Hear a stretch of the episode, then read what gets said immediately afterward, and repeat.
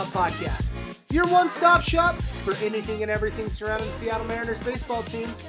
My name is Rick Clark, and with me, as always, the guy that is trying to brave the ire of all Huskies fans around the Pacific Northwest, Mr. Beau Chisholm. Beau, how are you doing today? Uh, I'm cold today. I'm cold. Um, you know, adding uh, uh, punishment to the Seattle area this weekend was the weather. So, um, yeah, I'm surviving it though. I'm just like I think a lot of people are surviving Seattle sports this week. But how are you doing? Well, uh, up until the Kraken lost this morning, we're shooting on on Monday, and up until they lost, I was doing fine. You know, Seahawks lost; they're not in the playoffs. Uh, that one hurt. Gonzaga's not doing well. That that hurt a little bit, but you know, my crutch was the Kraken, and they just lost their win streak. So, kind of bummed now. Kind of bummed. Yeah, sorry to hear that. Um, sorry to hear that. If only we could, you know, talk about some other Seattle sports team. But yeah, You know, we can go back. We could talk about the Kraken. G- Joey Daccord, legit could be, uh, you know, a Vezina finalist. He's he's that good this year. That good. So, you know, maybe maybe we'll save that for another another episode. We'll uh we'll do another Seattle Kraken esque episode. We've been teasing it. Yeah, we probably should do it at some point. So, Yeah, yeah. yep. One of these days. One of these days. Before we get into everything, thank you for taking time to listen to another edition of the Forks Down podcast. That's, of course, if you're a returning listener, welcome back. Um, you know, this is episode, I don't know, we're in the 80s. I'm, I'm losing track every time. Got like six different numbers because we're technically in season two, but I, I make sure that episode number is just all the episodes we've had. So, you know, I think it's 85, 86. We're somewhere around there. But if you've been with us the whole time, thank you for for supporting us. Um, you know, thank you for being with us. You know, we're doing we're doing what we can to talk about Mar- Seattle Mariners baseball. Sometimes it's a little tough this week. Um, you know, we are talking about some rivals and we do have some transaction notes. Other weeks it's pretty sparse. So, um, you know, but you you guys are sticking with us through the thick, through the thin, and we very much appreciate it. And if you're a first time listener, hey, thanks for choosing Forks Down. I'm Rick. My co host is Beau. Um, you know, we've been doing this for a while, having fun with it. We're trying to bring the best Mariners baseball talk we can, you know, to whatever platform you're listening on, whether that be Spotify, Google, Amazon, all that stuff. So, um, you know, keep supporting us if you want. If you don't, sorry see you go. But uh, you know, we'd love to have your support, and hopefully, we're bringing you the best Mariners baseball talk we can. So, uh, if you haven't already, go hit up our social media pages. You can find us on Facebook, find us on Instagram, and find us on Threads. Just search for Sound Podcast. You can also hit like and subscribe on your podcast listening app. You'll get notified when we uh, drop new episodes. You can rate us if you want. Give us a five star rating if you really like us. You can give us a one star rating if you don't. Um, if the one star uh, happens, I will sick Beau on you. It's a lot of fun to see him get a little fired up. Um, we haven't had an episode where he gets fired up recently, so maybe I need to need to push his buttons a little bit more. I thought I'd get him fired up during the Christmas episode where we did trivia and he lost again, but um, you know that was that was a mini fire up uh, to what Beau can get to. So yeah, I call it pity. I call it pity that time around. So, Uh, um, uh, yeah, Yeah. but go and do that for us. We'll get you the best Mariners content we can, and uh, yeah, thanks for joining us. So, Beau, let's uh, let's hop into some transaction notes. Not a very, I wouldn't say a very big week with Mariners transactions, but um, you know, the bottom end of that roster is starting to fill out a little bit. A lot of minor league deals here. Um, let's just hammer them out real quickly. We got Michael Chavis um, signing a minor league deal. Um, we've got Kirby Snead, a pitcher, minor league deal. Jonathan Diaz, if you remember him, he's been on the Angels for the last couple seasons. We signed him on a minor league deal. We signed Cory Abbott, and we also claimed Mauricio Llovera from the Red Sox. And uh, yeah, that's uh, that's a lot of uh, wheeling and dealing for Mister Jerry Dipoto. But which one of uh, these players that I just mentioned excites you the most? You know, which one do you see making the opening day roster and and probably making an impact? Um, so I think from the list, um, Mauricio Llovera probably sticks out the most. Um, uh, you know, as it sits right now, he's out of options, so he is going to be sitting on like the 26 man roster. Uh, I think at, at, its current state, um, and you know, he pitched most recently for the Red Sox, was traded at the deadline. Um, he didn't quite have quite, I would say, a lot of success there. Um, you know, his numbers you'll see it at Boston were were um, we'll just say poor. Let's just put it that way to say uh, five five forty six ERA. Um, but I feel like some of the you know he still he still walked about four per nine, struck out only about seven per nine. But I think some of the underlying stuff um, looks relatively okay for Llovera, right? Um, I think that he kind of reminds the pitching repertoire reminds me a little bit of Justin Topa, actually. So, um, got a decent sinker, slider, cutter. Um, going to throw, you know, right around 95 miles per hour, that fastball, that two seamer. So I think he's got a pretty good repertoire. Um, I think he has a decent chance of kind of being that last guy in the bullpen. I think um, as the kind of the bullpen shapes out right now. So he's probably the one that sticks out the most. Um, the other guys, Cory Abbott, kind of a uh, what is a bigger name a couple years ago, um, a little softer throwing, um, a little softer throwing. We'll see if he's able to kind of break through. Um, Jonathan Diaz very much feels like fills a role of kind of a swing man. Like uh, you know, I think we saw was it like Jose Rodriguez fill in for like you know a bulk kind of three innings start last year or bulk kind of three innings at some point. So he kind of reminds me of that kind of like level, right? Being in Tacoma and maybe getting a call up um, for when the Mariners need a, you know some sort of bulk starter or bulk innings eater.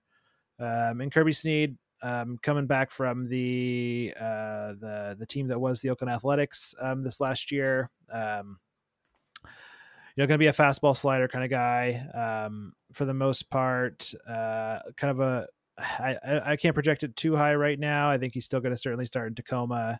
Um, but I think he has, I think he still has some potential left in him to kind of, I think maybe break through in like a Tayler Saucedo situation, just like Tayler did last year. So very likely scenario with all these guys that they could, you know, get some shot. I think with the Mariners at some point. Um, you know, you, Llovera is, you know, I think going to be projected to be in the rotation into the bullpen right now, so he's the guy I would look at the most. But um, yeah, this is just kind of the the bullpen game that the Mariners play in the offseason, right? Um, and I think it's worth noting, right? Gabe Speier and Justin Topa, neither of those guys were in the the bullpen at the start of the year last year, right? They um, they kind of came in after guys got a couple injuries and what have you there. So very likely scenario, maybe one of these guys breaks through even after starting the year in Tacoma. Yep, yep. Don't don't be surprised if uh, you know one of those guys by June or July we're calling him the next Gabe Speier um, I wouldn't probably go as far as like a Paul Sewald, but it certainly could happen. You know, the, the Mariners have like a, a bullpen doctor that they bring in, and you know, turns out, you know, players that were kind of cast offs and turns them into pretty legit um, relievers. So uh, we'll see what hap- what happens with that. And then Michael Chavis, um, you know, I I kind of excited about him. Um, you know, you didn't talk about him, and I'll let you kind of talk a little bit more maybe about him, but uh, former uh, first round draft pick, high prospect for the Red Sox. Uh, didn't kind of pan out. Went to the Pirates. Played uh, a substantial amount there. Played, you know, I think mostly third base.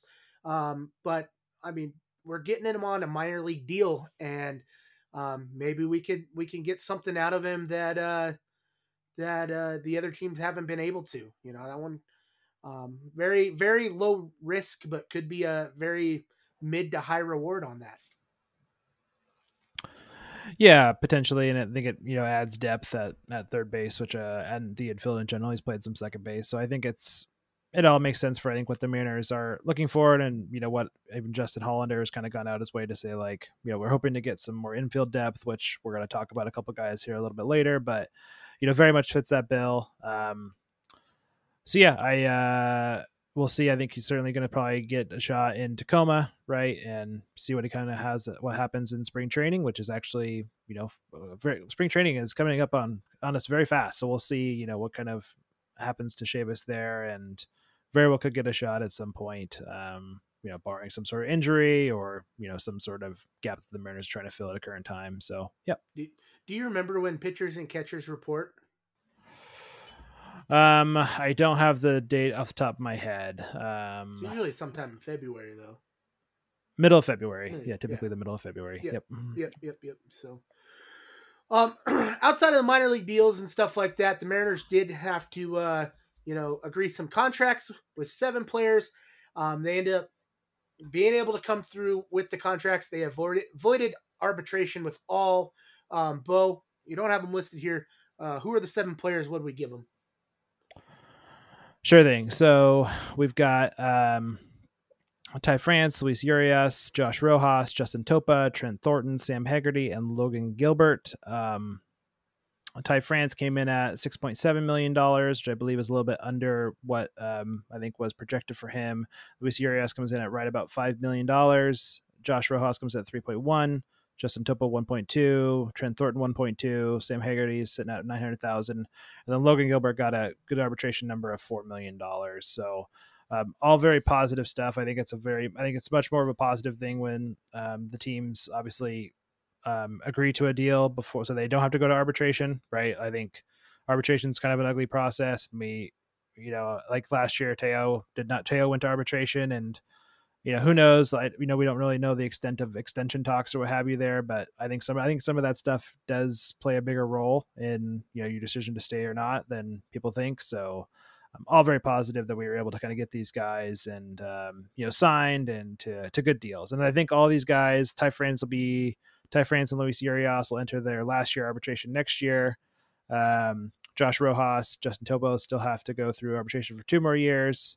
Um, uh, Trent Thornton has two more years as well. Um, Sarah has two years, and then Logan Gilbert still has three years of arbitration after this. Isn't a free agent until 2028. So all to say that um, of those guys from the salaries you see there, Logan Gilbert's going to start to get expensive um, relatively soon. So um, something to keep an eye on, I think, as we go into, uh, um, you know, not right now, but certainly next off season. So, yep. Yep. yep. Just something to watch out for.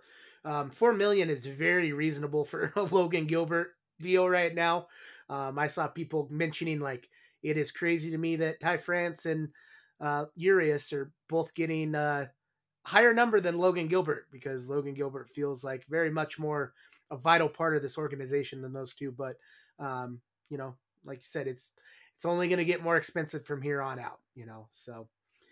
And then one other um, Mariners note that we have here, Danny Farquhar. If you guys remember Danny Farquhar, um, former relief pitcher for the Mariners, spent some time with the White Sox.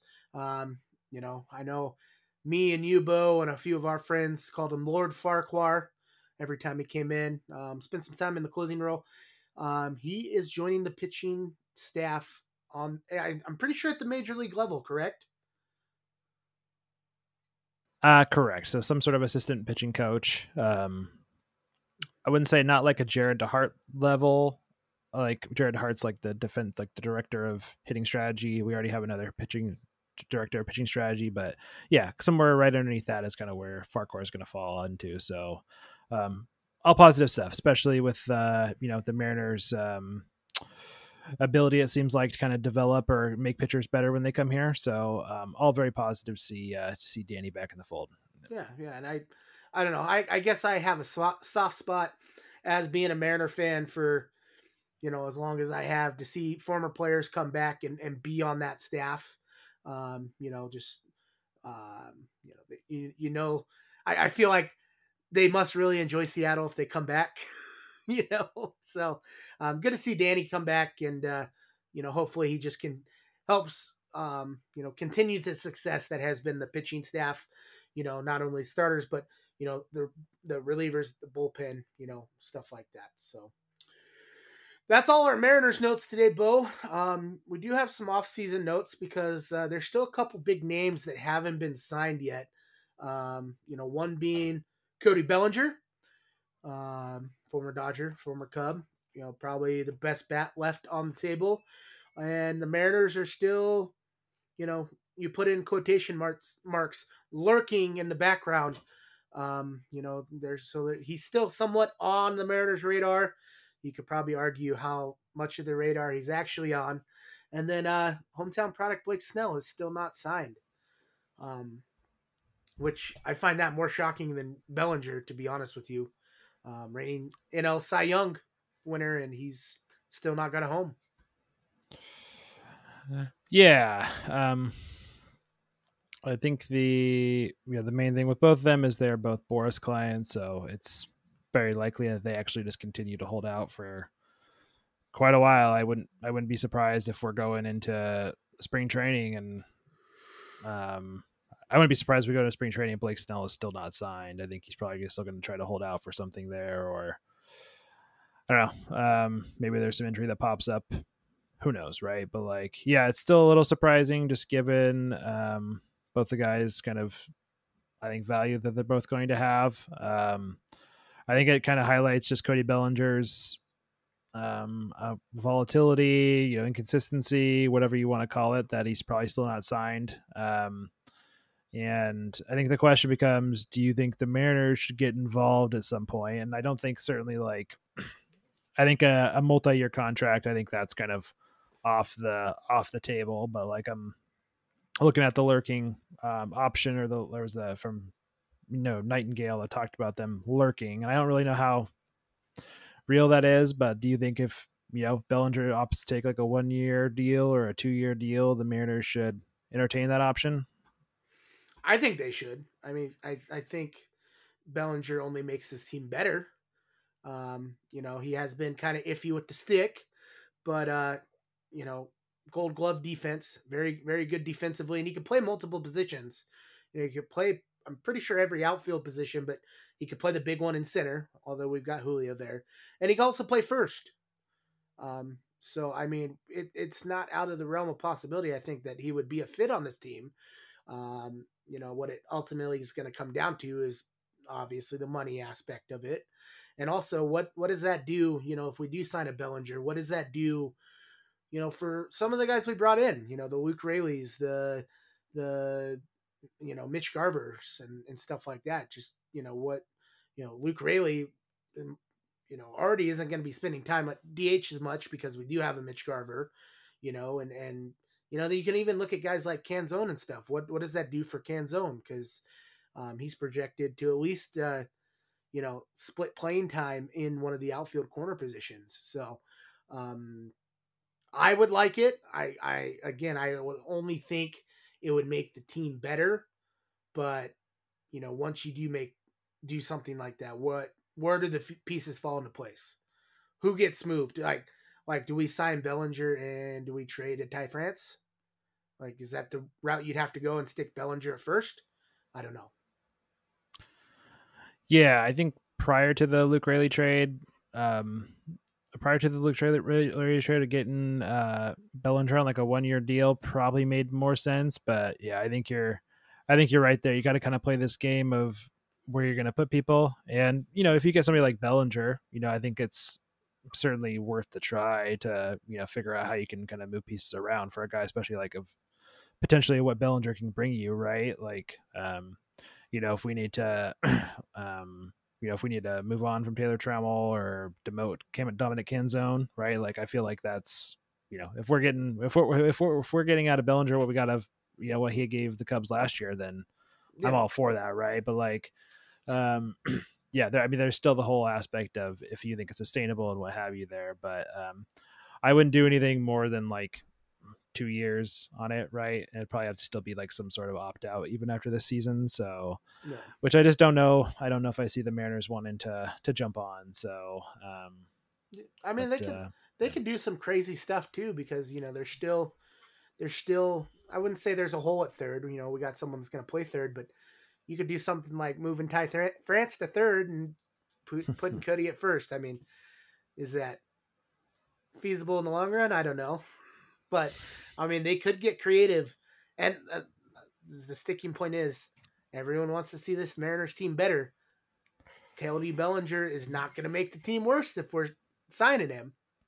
So, yep, that's fair. Yeah, um, but yeah, uh, I don't think it's gonna be in the cards, but um, interesting so. thought nonetheless. Anyways, so I, I, um, I would love it. Just probably not gonna happen. And uh, and the Blake Snell stuff, um, I just uh, I don't want to say we need to probably stop talking about Blake Snell, but like I feel like if there was any like consideration out there or anything at all, like there would have been at least some confirmed talks, rumors. Like we don't even have like we got this tweet from Nightengale that talks about the Mariners lurking for Cody Bellinger.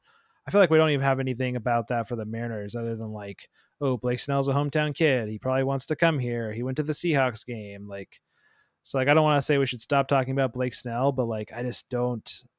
I know we probably all want that to happen for the for the good vibes, right? But like I just I feel like it might be time just to kind of let that pitch go, right? Like that's kind of where I'm at with Blake Snell right now. Yeah, yeah, certainly. I'm I'm the same way. Again, Snell would make the team better, not worse. But a, where are we fitting him in? B, what are we gonna have to pay him? And C, you know, who's gonna pay him more? I guess I don't know. I feel like there's a team out there that probably pay him more. So, um, best of luck to Blake Snell. You know, um, hopefully he uh, he finds a deal that uh, suits him. But I just don't don't think it's going to be at the Mariners. Yeah. Hey, if the price ever comes down enough, I'm sure maybe I should get involved. But I think you're, I think, I think it might be time to move on from that. So, mm. yep.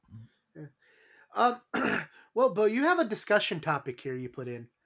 You know, interested in help from uh, or with second base because I think that's uh, the biggest glaring need that the Mariners have currently. Um, you know, we, we do have people that can play second base, but you know, are they uh, someone that can play 100 plus games at second base? I don't know. Um, there has been some talk recently um, with the Miami Marlins that uh, Luis Ar- uh, Arraez might be on the table. Um, but this is your discussion point, Beau. So I want you to lead this discussion. What are we, what are we going with here? Well, you're a little bit of a bigger Arraez fan than I am, so I'd like you to I'd, I'd like you to chime in here. But like, uh, yeah, I think the Mar- the Marlins, um, both those teams start with an M and A R. M A R. Um, the Marlins are, I think, exploring it. It sounds like, or they're interested, or you know, there's an op- there's a, there's essentially an option that the Mar- Marlins might be able to might go out there and try to trade him. The Marlins have a new regime that came in, so like you know when that new regime comes in there's you know those guys aren't their guys that they drafted and developed so they're more open i think to moving some of those guys and Arraez kind of kind of fits that bill i think for for them because i think he's going to return a lot of value.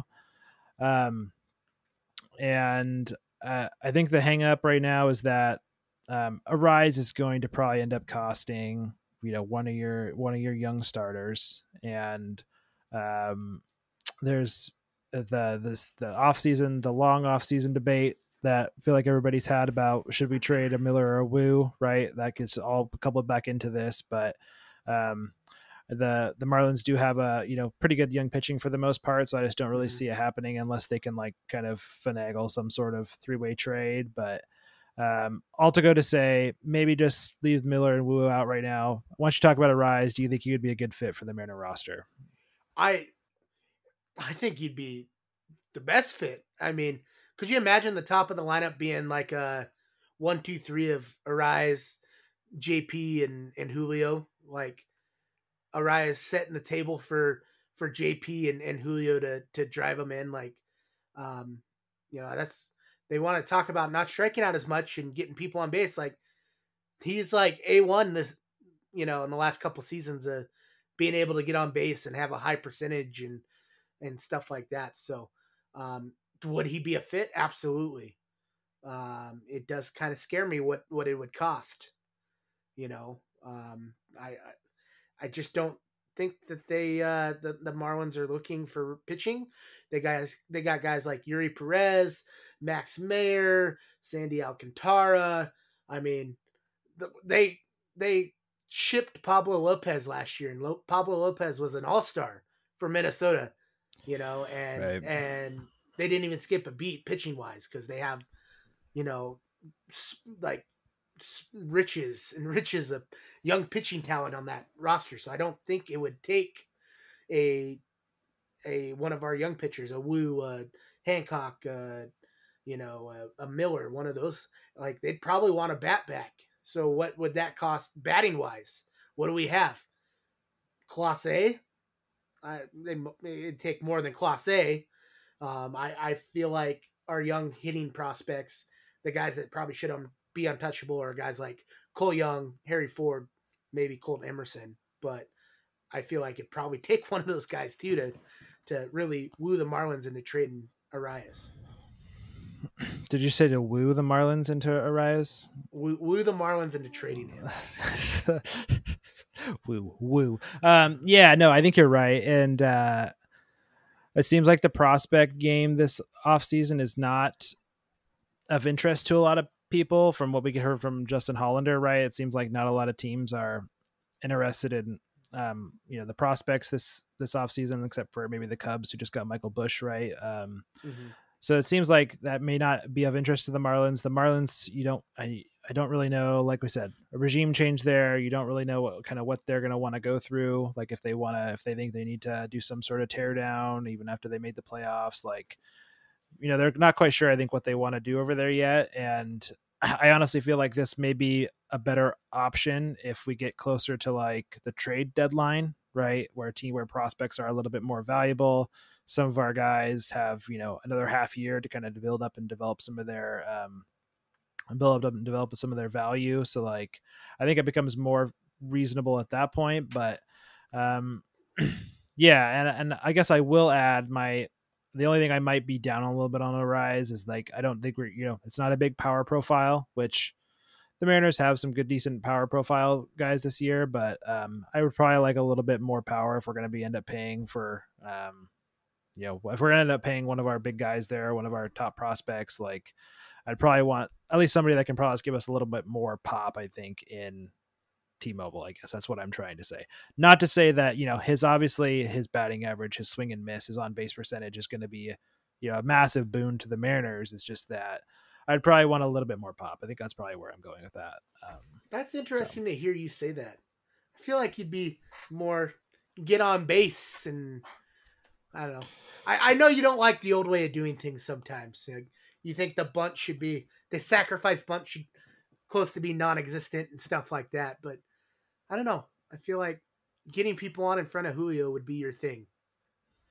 Uh, no, getting people in front of Julio is a. I think that's a big thing, and I think the fact that he would be like a three, three and a half win bat, like I, that it is. It, it's a that three, three and a half, you know, whatever you want to call it, 120 WRC plus, 130 WRC plus guy is exactly what the team needs right now. And Arraez fits that bill. Don't get me wrong. Um, I just, uh, yeah, I think I would probably prioritize maybe a little bit some of that if I can get something with a similar, you know, way to runs creative profile that kind of gives us more home runs. I'd probably profile, probably take that over Arraez a little somewhat, right? But like, um, it's just uh yeah i guess if you had the choice right if you had the choice let's throw it out there right the name that's everybody's talked about the offseason if you had a choice between randy arozarena or luis Arraez, which way would you go if you were to pull the trigger on a trade for those 2 mm-hmm. which way would i go uh... yeah which way would you go all things being I, equal, the, the, the, all things being equal, the amount of money, the years of arbitration. I don't know if they are off the top of my head, but like all things equal, which way would you rather go on those two? I actually find that to be a more difficult question than you think. Because I feel like no, that's that's I, what I'm trying to say, right? like that's yeah. what I'm trying to say. Like I feel like it's I feel like it's not as clear cut. I think Arraez, I think Arraez is you know like you said, his on base percentage, you know the the limited time he strikes out, right? Perfect fit for what the Mariners need, but um, you know those two options, right? They're not exactly the same, but they they're not they're not the same, but they have the same value. I guess that's what I'm trying to say, right? Yeah, yeah. I don't know it, I think they both help the team. I don't know. I, I, let's go get. Let's just go get them both. I don't know why we're. Yeah, why are why, we? let's. let's. Why, why, are we? Why are we just getting them both? Why are we just? Harry Ford to... for one, and and Woo and Miller for the other one. Let's just do it. Yeah, we can wish. But anyways, I think it's all to say. Like, um, I think a trade closer to the trade deadline for Arraez probably makes more sense if the Mariners are you know in it at that point. Prospects will be more valuable. I think it probably makes more sense at that point if it ends up happening. Yeah. Yeah. yeah. All right, but let's uh let's uh move on here. We've had some good discussion here. Let's move on um, to continue our competitors' coverage. Um, like we said last week, the two teams that we are um, that Beau is going to talk about, he did fill these out, are going to be the Astros and the Orioles, who I feel um, could be our, you know, we, we said it last um, maybe not so much with the Orioles, but the Astros. Um, they're going to be uh, some prime competition not only for AL West, but but for the AL wild card if we're in that race. So, Beau, why don't we start with the Astros? I'll let you take it away. Tell me about the Astros. That something. Tell me something I didn't already know. Let me think. Uh, they suck. There we go. um, well, did you know that? Did you know that the Astros? I don't want to say we're coming to the end of kind of an era for the Astros, but um, at the end of this season, Alex Bregman, Jose Altuve are both projected to be free agents. Um, we'll see if they. I, I I would have to venture a guess that um, Altuve gets to some extension done, just given his history with the Astros, and I don't know who else really wants Jose Altuve. Just throwing that out there. Um, but uh, yeah, like, like I guess I should say, there's probably a lot of teams that want him. I don't think the Mariners would want him. I don't think a lot of fan bases would look at like would like that a lot. Let's just put it that way. Oh yeah. Um, but anyways, so I'll just say like I think the Astros might be coming to the, the end of an era, and I think that they are kind of approaching this. I don't want to say last hurrah with this kind of group of core guys that they have, but it kind of feels that way in a lot of ways, right? Um, uh, that everybody's going to start to get more expensive. Um, even Kyle Tucker, you know, Cristian Javier's um, contracts to get more expensive. Um, Yordan is going to get start to get more expensive. He has a he has a contract kind of coming through. Um, so the Astros have a lot of decisions to make, and um, I think this one it might be one of their last years, especially of their core guys of being these top contenders that they kind of still are. So, um, is that new information to you at all? Did you learn anything from that? No, I feel like you were kind of towards the end of last season. You were kind of coming up thinking that it's probably Houston's time. Um, you know, unless they go and make some big moves, um, which I, I don't see him much doing. I could be surprised there, but uh, they don't really have a prospect uh, base, I guess. Um, you know, a lot of these guys, as as much as I hate to say it, Bregman and Altuve kind of came up through the system. They don't have another Bregman or Altuve sitting down in the minors. You know that I, that I've heard of that positively like you know you heard of those guys so um, you kind of felt like it was time that you know they were going to be taken out to pasture yep i feel like that's the that's the that's where we're at with them right now um, and you know on that note we'll kind of just a couple key departures um, Hector Neris has departed. Phil Maton has departed. Ryan Stanek is no longer there, and our favorite Martin Maldonado is no longer there. Um, Thank God. He's the with, team. He's, uh, he's, with the White Sox, by the way. He, he is with the White Sox. yes, he would go to the White Sox. So still have to deal with him, and I guess you still have to deal with every you know, team at some point. But yes, we'll be seeing Martin at some point. But anyways, um, yeah, they're coming off a 90 win season in which they won the AL West, and relative to projections, like when we came into last season, the, the Astros were riding a very high high off winning the World Series, obviously, and there were a lot of projection systems that still gave the Astros like 100 wins, know, somewhere between 95 and 100 wins, somewhere in there. And I think they underperformed to what they were projected for. Um, you know, did end up winning the AL West very, very close at the end of the season. Very, it, it could have come down to them not even making the playoffs. I think we all remember, you know, the back and forth with the Rangers and the Astros, and um, the different games that the, the the Diamondbacks are playing the Astros, and you know the different wins that needed to be done to kind of piece it together for the Astros not to make the playoffs. So there was a very real scenario where they didn't do that, but um, all to say, um, this team in 2024, um, Verlander and Fam- Framber Valdez are going to be their um, their top options out of the rotation. Um, and I would argue, you know, after that, um, I don't want to say it's it's not necessary, it's not thin by any means, but um, the Astros pitching goes, you know, Cristian Javier, Hunter Brown, JP France, Lance McCullers Jr. is going to be there coming back from injury, which it seems like he's perpetually coming back from injury, but um, uh, and you know Cristian Javier had a had a little bit of a down season last year.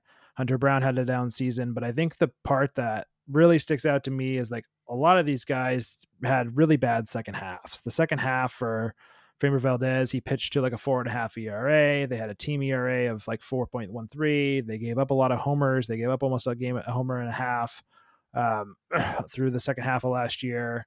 They walked about four per nine last year in the second half. So um, you couple that with some of the batted ball data from last year, they got hit really hard on top of that. Um, the pitching, I think, is still a struggle point for the Astros, and it's I think it's their biggest weakness. And I think if you look at some of Framber Valdez's struggles, if that continues for Framber Valdez, this is going to be a team that's going to have to heavily rely upon their offense, which has you know five kind of big guys atop. But um, there's a definite there's a definite chance that this pitching staff, I think, you know, still has the same struggles that we saw from the second half of last year. So, um, yeah, what are your thoughts on what are your thoughts on that? Is do you do you feel like it was evident from last year that the Astros, especially in the second half last year, didn't really have it on the pitching side of things? Oh no, and you certainly saw it. They, they didn't. You certainly saw it when the Mariners played them, too. I mean, um, you know, I think outside of the last series of the year against them that we saw, um, the Mariners were hitting them quite well, and they were hitting them not just at home; they were hitting them really well in in, you know, whatever it's called now, Minute Maid Park. Is it still Minute Maid? Can't keep up with all these name changes. Um, I I I, I think it's Minute Maid. My Minute Maid Park. I feel like it's Minute Maid, but yeah. Um, but yeah. you, you certainly saw it. You know, it was coming, and and uh, pitching wise, they just weren't as good as they had been. I mean, Verlander wasn't pitching well, as well as he can, I guess. But Valdez was the big one that you're just like, man, he is not doing well. Um, Hunter Brown, J.P. France, the the worst France in the league. Um, Cristian Javier, Jose Urquidy. it's funny you brought up Lance McCullers Jr. because I feel like till we see something from him, we shouldn't mention him because he just is always hurt, always, always hurt. So, um, yep. but I mean, they're only getting older. These guys, Hunter Brown and JP France are are young guys. I'll give them that, um, and they have probably bright futures in a Houston uniform if they can continue to progress because they certainly didn't progress last year. I mean, you just go to all the message boards about the Astros, and that's all they were complaining about. Like, we have no pitching. We have no pitching. Hunter Brown, JP France aren't doing anything. Valdez, Valdez and Verlander are getting older. Cristian Javier is just, I don't know, what do you call it, Bill? A black box. He just he'll yeah. have one good pitching performance followed by three mid to terrible um, performances. So yeah, pitching just wasn't great for them. It was good to see. As a Mariners fan, it was great to see.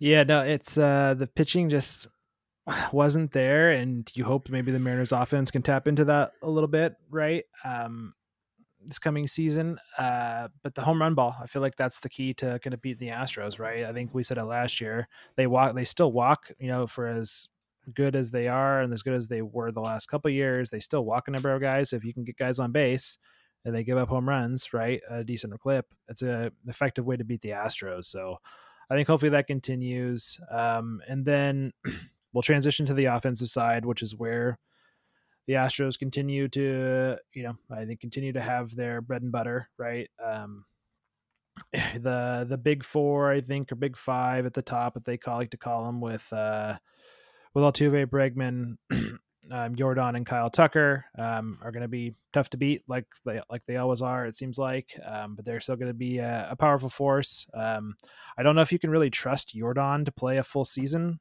anymore, right? Like I think you can only trust Jordan to ever play like 100 and 30-ish games maybe 100 and somewhere in there 120 130 games. I don't know if you can ever trust him. If he ever does get healthy for a full season he's probably a likely mvp contender but um, yeah he's going to be able to beat you and the, the guys of the lineup you know as as much as we may not like them right altuve and bregman still hold a, a valuable source of value for that team. So i'm still going to be very good. Um, i think you've correctly pointed out that there's not a lot on the farm, right? I think you'll probably see Zach Dezenzo get some call up at some point to see if they can pull like a what they pulled with Jeremy Pena, where they replaced Jeremy Pena with Carlos Correa. I could see them doing that with Zach Dezenzo and seeing if he can kind of fill in the hole for Bregman or Altuve.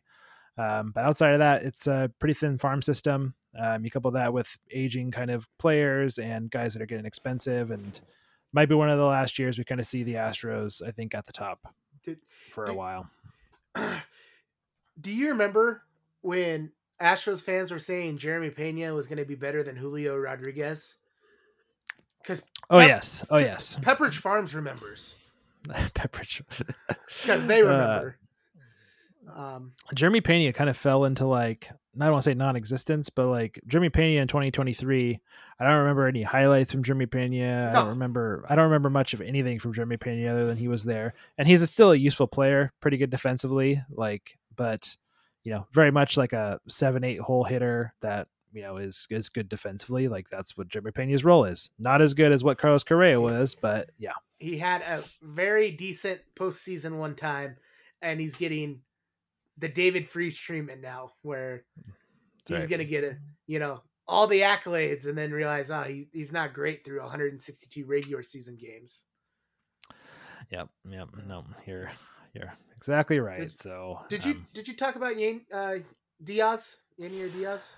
I did not. Yainer Diaz. Um, Diaz is likely going to be the everyday catcher, um, which is probably going to be actually an upgrade for um, for the Astros over uh, Martin Maldonado. Um, is a is does is a good young catcher that has some good potential with him. Likely going to hit you know twenty plus home runs. Um, still give you a you know, pretty good on base percentage. Um, yeah, and select the ball really well. Still might be like a two ish win player, right? So very valuable for for the Astros, I think, based upon what they had previously. So yeah. I I truly believe if I want to make a I don't. I wouldn't even call it call it a bold prediction at this point, but I think Diaz. You talked about their top five hitters being Alvarez, Bregman, Tucker, um, Altuve, and McCormick. Um, I think Diaz will be one of their top five top five hitters by the end of the year. Um, I feel like he very much was held back by Maldonado, kind of being the preferred catcher for Verlander and Valdez. Like I found that asinine that those guys he like he was getting the start while Diaz was hitting 270 every, you know, he, he played substantially less games. It's like give him a shot. He's your feature. You know, Maldonado might be great behind the plate, but he's not great with the stick. And, you know, I feel like, you know, offense is going to have to trump a little bit more than the being a preferred catcher for someone. I don't know. No, I think you're right. I think uh, Diaz and also I think Chas McCormick kind of fills that role too. Like they kind of, I don't want to say, I think they kind of held Chas McCormick back a little bit. I think he's probably got another level that he can tap into too. So like the fact they're going to give those guys both, you know, more at bats um, could be could be a problem to right to increase the offense. So mm-hmm. um, yeah, going to be a tough offense to beat, but. uh yeah, those series against the Mariners and Astros should be a lot of fun, right? Great pitching versus uh, pretty good hitting. Yep. I did, I saw you bullet pointed this, and I, I I didn't think you mentioned it, but uh, that Jose Al, or Jose Altuve, Jose Abreu signing and Rafael Montero signings continue just to look worse and worse every day for the Astros. Abreu, uh, I, I'd like to be wrong with him, but he just doesn't look like he's ever going to return to the form he once played at. And we completely crapped on Rafael Montero's deal for a reliever last season and I think it looks even worse this season that that's on the books for them. Yeah, there's I would say that there's uh like uh yeah, the Jose Abreu one like you mentioned, the Montero one, the Lance McCullers is going to make like 18 million dollars the next couple years. That's a rough contract there. Um, Cristian Javier like did not look the part of what he's going to be getting in a couple years. Um, so yeah, that all plays into the Astros might need to take a step back, kind of detox from some of these larger contracts at some point, which I think is going to be detrimental to the team. So, um, all plays into I, you know, this is a team that I feel like is, I don't want to say at the, their last, you know, whatever you want to call it, last point to do something big here, but um, it kind of feels that way with some of the contracts, some of the things that they have coming down the pipe, and you know, not enough in the pipe itself to kind of replenish the team. So, yep. Can't wait to see for the downfall of the the Astros. Can't wait for it. Can't wait. So, is that it for the Astros, Bill? You want to move on to the uh, Orioles? Yep, we'll move on to the Orioles. Yep. All um, right, start it. Yeah, I think if you're looking for an overview of the team, um, offense for the Orioles is, um, I would say beyond deep. Like the offense of the Orioles is uh, incredibly deep with, um, you know, a number of prospects, a number of guys that um, could very well break through and even you know knock on the door of MVP status. I think this year, next year, you know, sometime soon. Um, a couple of their key departures: uh, Kyle Gibson, Jack Flaherty, and then also Adam Frazier is on that list as well. Um, despite a team that I think still needs pitching, they were pretty solid with their pitching last year overall. Um, they were kind of the top five in AL and year and run average. Kyle Bradish is breaking out. Grayson Rodriguez is uh, was a prospect for them that um, you know settled started to settle in as a top starter, but um, really realistically after that, a lot of their pitching quality kind of drops off. Um, you know, that dips into um, Dean Kremer, um, uh, one of our favorites, Cole Irvine after that, and then John Means, who's coming back from injury. So um, I think there's still a lot of questions in their starting rotations. You know, I think when we were chatting this year, um, the Orioles made sense for. Um, I want to say they they made sense in terms of like they're looking for young pitching. We obviously have young pitching. I don't know if they made a whole lot of sense in terms of like a trade partner because some of the guys that they have are still very young that might be of interest to the Mariners, and I don't. And the Mariners aren't at a point I think where they want to go out and get prospects. So I don't know if they really made sense for a trade partner, but this is a team that looks like desperately like if you look at their starting rotation and the status of the team right now. Um, they could definitely use a starter, and um, I think it's it's a little surprising to me that they they weren't more heavily involved in some talks for like guys like Eduardo Rodriguez or even Blake Snell. Mm-hmm. It seems like that could drastically help that team. Um, and yeah, I guess that might be a question to you, right? It seems like you know the Mariners and John Stanton and Chris Larson and team get you know uh, drug through the mud a lot in a good way. I feel like that's you know I think that you know, the the the the team should be more active in free agency, but if you're the Orioles, right, like you had a 100 win team last year, how do you not want to try to invest more in that team this season, right? That's kind of puzzling to me. Yeah, no, and and they were I would say they were probably the biggest surprise of 2023. Just the the fact that they did kind of have everything fall into place. Um, you know, to to get to the playoffs and you know everything kind of went right. Kind of, I wouldn't say Mariners esque of the year before, but um, you know, did it with with a lot of young guys and and you know they like you said they haven't really made upgrades on this team. It just it's weird to me. Maybe maybe they're looking at guys. You know, you're you're gonna bring them up, but Jackson Holliday likely to start the season on the team. Maybe they're bringing him up with the expectation that maybe don't need to go out and get that uh that big free agent bat or make that big trade because he could be you know something like Gunner was this year or Adley was the year before. So, yep. No, you're yeah. I think you know, moving to that, right? The there's no real offensive holes. There's no real holes that this team has in terms of like um, position player wise. And part of the reason is like guys like Jackson Holliday, going to be guys like Colton Cowser or Heston Kjerstad or Drew Ortiz. Like there's just a lot of in the pipeline for them to kind of pull up. Mm. And um, I think the I think the surprising part to me is just that they they feel like they're a team that is honestly closer than the Mariners, right? Like if if there was ever a time to if there was ever a time to go for it, right? I feel like it's after your team wins 100 games, right? And you yeah. still have, you know, a lot of potential. I think that's kind of the the shocking part to me if I was on the Orioles fan as a Mariner fan feeling sympathy for them. So, yeah. Um but man, their yeah. their their pipeline is so good right now. Just yeah. the the Adley, the you know, getting Adley, Gunner being rookie of the year, Jackson Holliday, you know, top prospect in the game. Colton Cowser, Heston Kjerstad, Jordan Westburg, you know, Grayson Rodriguez, you know, at one time, like all these guys are so good, you know, and and they're in the Oriole system. They're all under the same freaking team banner. Yep.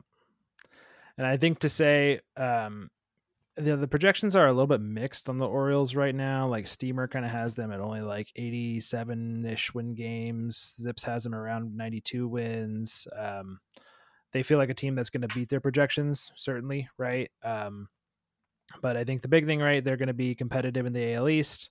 Ultimately, going to be competitive. Um, you know, if the Yankees make a jump, if the Blue Jays make a jump, ultimately going to be competitive in the playoffs, which um, could eventually be, you know, um, where the Mariners want to be as well. So uh, you know, I think to expect from the Orioles, um, I fully expect this team to probably make some sort of trade at the deadline, right? Mm-hmm. If Dylan Cease doesn't get moved now, Corbin Burnes, if the if the Brewers aren't out of it, the team that we just talked about, the Marlins, um, Jesus Luzardo, somebody else from the Marlins could get moved. Um, I think very likely the Orioles are going to be in on that, and you could see them get one, maybe even two starters um, at some point during the season because their because their farm system is so deep. Guys, we haven't even talked about Sammy Basallo, um, Coby Mayo. Like the farm system is just so deep on the offensive side that it just there's too much there to not make a trade. It makes too much sense to not make a trade.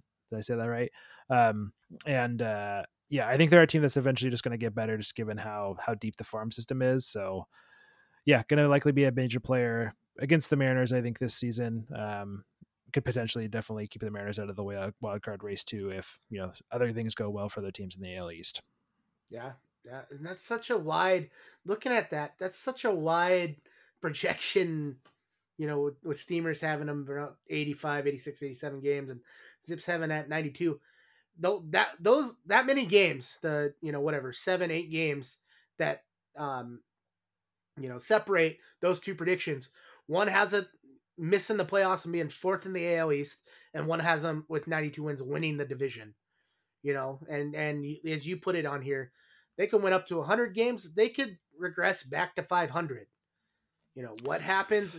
What happens if the prospects don't take another step? What happens if pitching doesn't improve or they start losing people? You know, you're already you're already down Felix Bautista for the year because Craig, you know, although Craig Kimbrel's coming in, Felix Bautista was one of the best closers in the in the league last year, you know, and and you know the bullpen as a as a whole, you know, Yennier, Cano, Kimbrel, you know, a couple other pieces here and there, you know, what are they going to do? Can they patchwork like the Mariners and patchwork a couple guys into some serviceable uh, reliever time? Who knows? You know, but it's it's just so wild to me that their projections are so skewed. I guess so. It's one side or the other. You know, they're either winning the division or they're almost dead last in the division. Yeah, and um, I think for for both the teams we've covered today, I think it I think it's gonna just comes down to the pitching for both of them. Mm-hmm. Um, and I think the offense for the Orioles I think it's either still going to stay the same or it's good to take a step forward depending on a couple guys. So I think it's still going to be pretty solid. The Astros, the offense is probably going to continually be really solid, but it really comes down to the pitching. And um, yeah, I think that that variability of where those teams end up is going to primarily come down to you know those five starters and the strength of their bullpen, which I think are both in suspect right now. So um, definitely, definitely uh, two teams to watch. Yep, yep, yep, yep. Um, well, Bill, that was uh, that was the show. You know, um, do you have anything else for our listeners before we get out of here? Uh, I think that's it for me. That's it for me as well. So let's wrap it up. Get out of here. We'll see you next week. For all our listeners in the Puget Sound, Pacific Northwest, and beyond, thank you for taking time to listen to another edition of the Forks Down podcast. For Beau Chisholm, I'm Rick Clark, and we'll see you guys next week. brother.